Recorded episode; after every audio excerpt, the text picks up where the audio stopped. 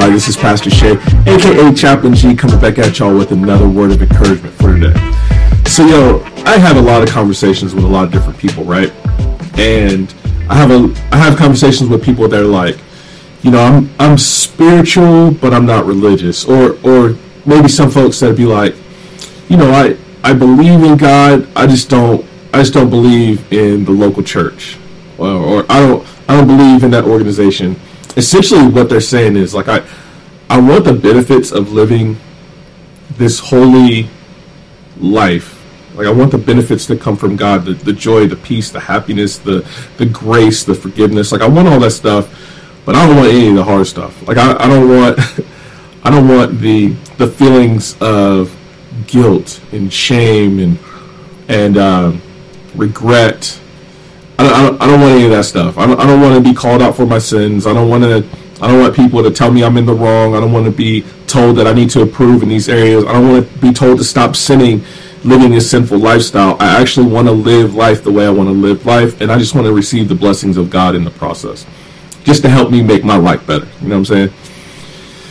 And the problem with that is, there's no way to do that in the Christian faith. The way that we get the, the love and the peace and the grace of God is when we walk through our sinful patterns, we admit them to God, we repent of them, essentially like like pivot and shift away from them and pivot toward the grace and the mercy of Jesus. Like that that's that's really the only way it works. Like we can't we can't just say we're all good with God when we're still living a life that's an enemy of God. It's it's like espionage, spy, spygate type stuff, right?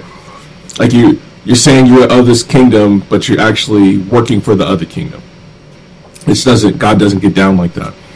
And I was reading this passage this morning, and it got me to thinking that how sometimes when we're in a space um, and we don't want to be told what to do, when somebody comes along and they point out our sin, our immediate reaction sometimes is just like, we, we, we get defensive we want to fight, right?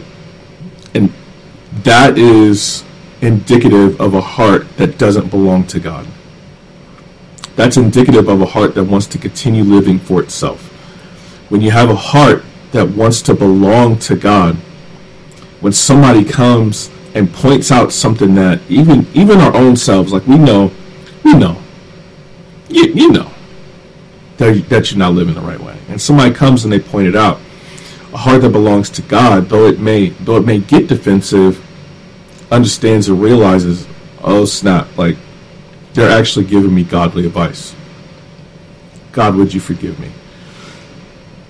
Paul ran into that. Paul ran into that in his first letter to the Corinthian church, uh, which is in modern day Turkey-ish, somewhere in there, right? He writes in this letter because he's hearing like all these rumors about stuff that they're doing. Like they got weird stuff that they're doing in the church, man, that I don't even. You got you gotta go read it for yourself, man. It's they're doing they're doing some wild stuff. Like they're they're just all over the place. Maybe it's because they're still uh, trying to figure out how to do this Christian thing culturally. What do we bring over? What do we reject? All that kind of stuff. Maybe, maybe they're just living this life where they want the benefits of God without having to change themselves which is, which is probably more of what I think is going on, right? So Paul writes some another letter, Second Corinthians, and in this passage, he addresses the first letter. Let me just read, read, read this to y'all, and you see what I'm talking about. So this is this is Second Corinthians, chapter seven. I'm gonna pick it up in verse eight. Check this out. It says, "For even if I made you grieve with my letter, I do not regret it." Though I did regret it, for I see that that letter grieved you, though only for a while. As it is, I rejoice, not because you were grieved, but because you were grieved into repenting. For you felt a godly grief, so that you suffered no loss through us. For godly grief produces a repentance that leads to salvation without regret whereas worldly grief produces death. There's two things that I want to point out here. One, um, this is what it means to be in the in a community of faith. In a community of faith where people actually love you, they're going to point out your wrongdoing, not because it's going to hurt your feelings, but because it's going to bring you closer to God. Here's the second thing I want to bring up. We live in a culture right now where everyone is right. the craziest stuff you think, the wildest ideas, no matter how wrong they are, are affirmed and celebrated. It's the strangest thing. And we can see the cultural decline because of it. There's no one that's coming along and saying, uh, no, that's that's wild. I don't want to call you dumb, but that's a that's a dumb thing. Because it leads to death, like we can see it. So I'm not and, and because people haven't received that in their life, now when people call them out, there's like a then you don't love me. If you think my ideas are dumb or they're not right or they're going to lead to death, that must mean you don't like me. And therefore, I don't like you. And I don't like how you're coming at me. Like pe- people go there, but it's because they've been affirmed every step of the way.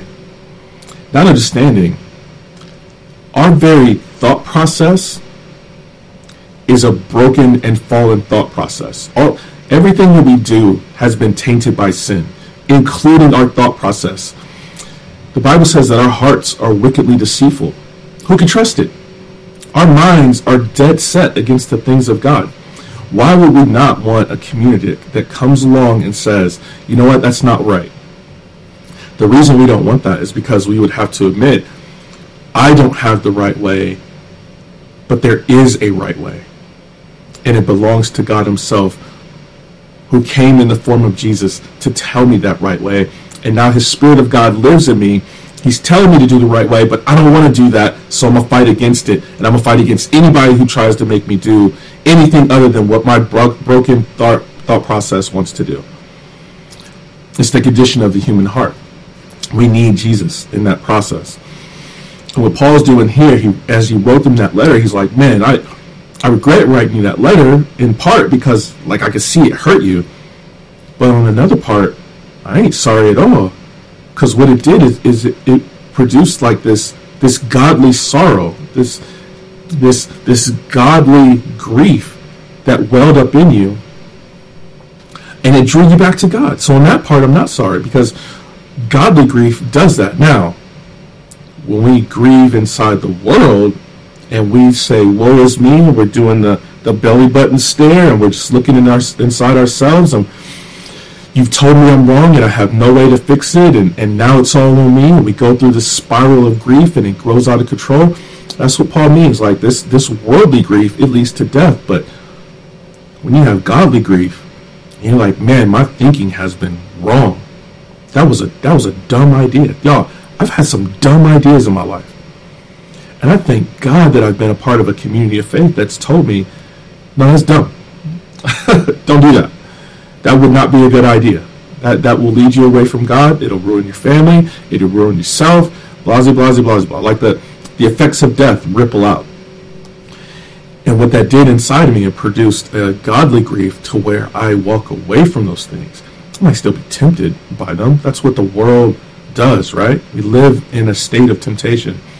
But when we have uh, this relationship with God, when we have a relationship with fellow believers, as God pushes things up against our conscience, as people uh, tell us that what we're doing is not right and we need to go a different way, those, those two things work together. And the hope is that it produces this this godly regret that we can that leads to repentance and turning away from those things and coming back to God. So if you are not in a community of faith, if you're not in a place where uh, people are looking at your life and saying, "Yo, you're heading in the wrong direction," my encouragement to you is to get into one. It would be the best thing for you. Anyway, that's my word of encouragement for today as we as we head out into the weekend. Yo, please make sure to like, share, subscribe, all that jazz.